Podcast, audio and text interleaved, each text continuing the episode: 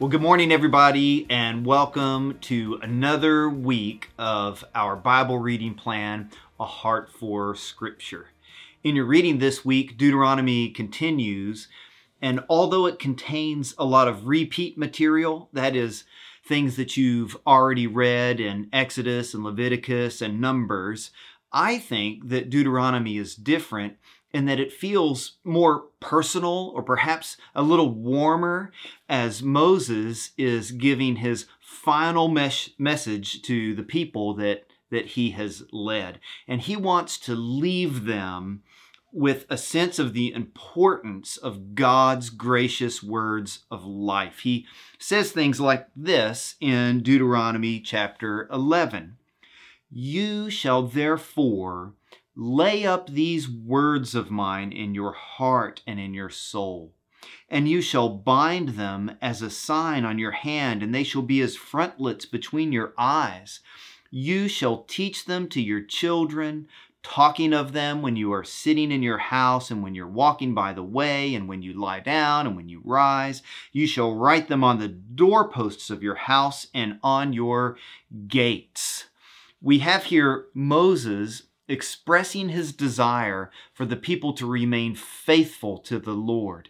And he gives them lots of encouragement to remain in, in the Word of God, which I hope for us is motivating and encouraging as we continue to do our Bible reading plan. It is so very good that you are doing this reading. And I think it would be consistent with what Moses just said for you to be watching this video.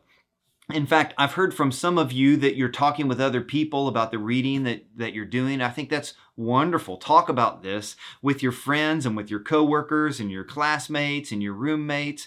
If you're married, you can talk about the Word of God with your husband or your wife. If you've got kids, talk about the Word of God with your children. That's the kind of picture that Moses is, is painting. He loves the Word and he suggests that we discuss it in the morning and in the evening and along the way. It, it presents uh, this sort of wonderfully obnoxious idea that we're going to be into the Word of God all the time. And Moses wants to leave the people with this understanding because he knows how good the Scripture is the Word of God is good for us.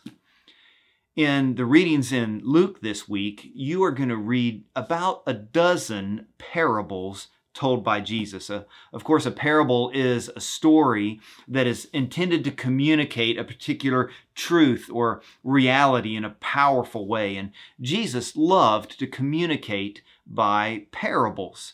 I just want to focus on one of them this, this morning, and that is the, the parable of the prodigal son. It's one of the most familiar of all of the parables Jesus told. It has, of course, three main characters there's the father, there's the son who sinned greatly, and then there's the older son. These are story characters. They're not real people. Jesus is using them to teach us something, but they do represent real characters who were always around Jesus and his ministry.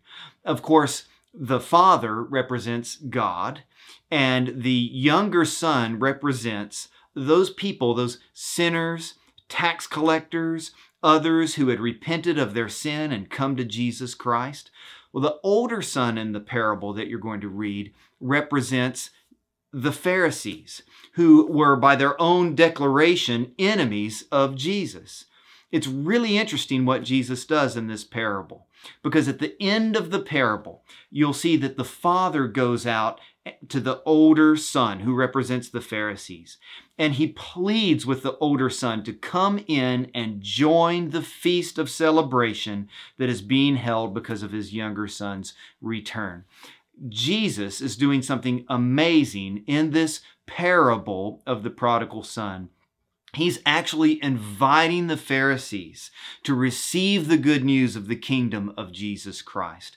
The good news of the kingdom is extended to the rebellious sinner who's ready to turn away from his licentiousness, but also to the self righteous and proud man who's ready to turn away from his self righteousness and trust Jesus Christ. There's another little bonus in your gospel reading this week. I think it's very providential that on April the 10th, which is Palm Sunday, you're actually going to read the Palm Sunday story. Jesus enters the city of Jerusalem surrounded by admirers who shout out, Hosanna, blessed is he who comes in the name of the Lord. There's also some wonderful stuff in the Psalms and Proverbs, including Psalm 90 which includes this, this wonderful line. It's, it's a prayer as well. It says, Teach us to number our days aright, that we may get a heart of wisdom. And that's my prayer for you this week in your Bible reading. I pray that God will give you a heart of wisdom, that God will give you a heart for Scripture. Well, have a great week and enjoy reading.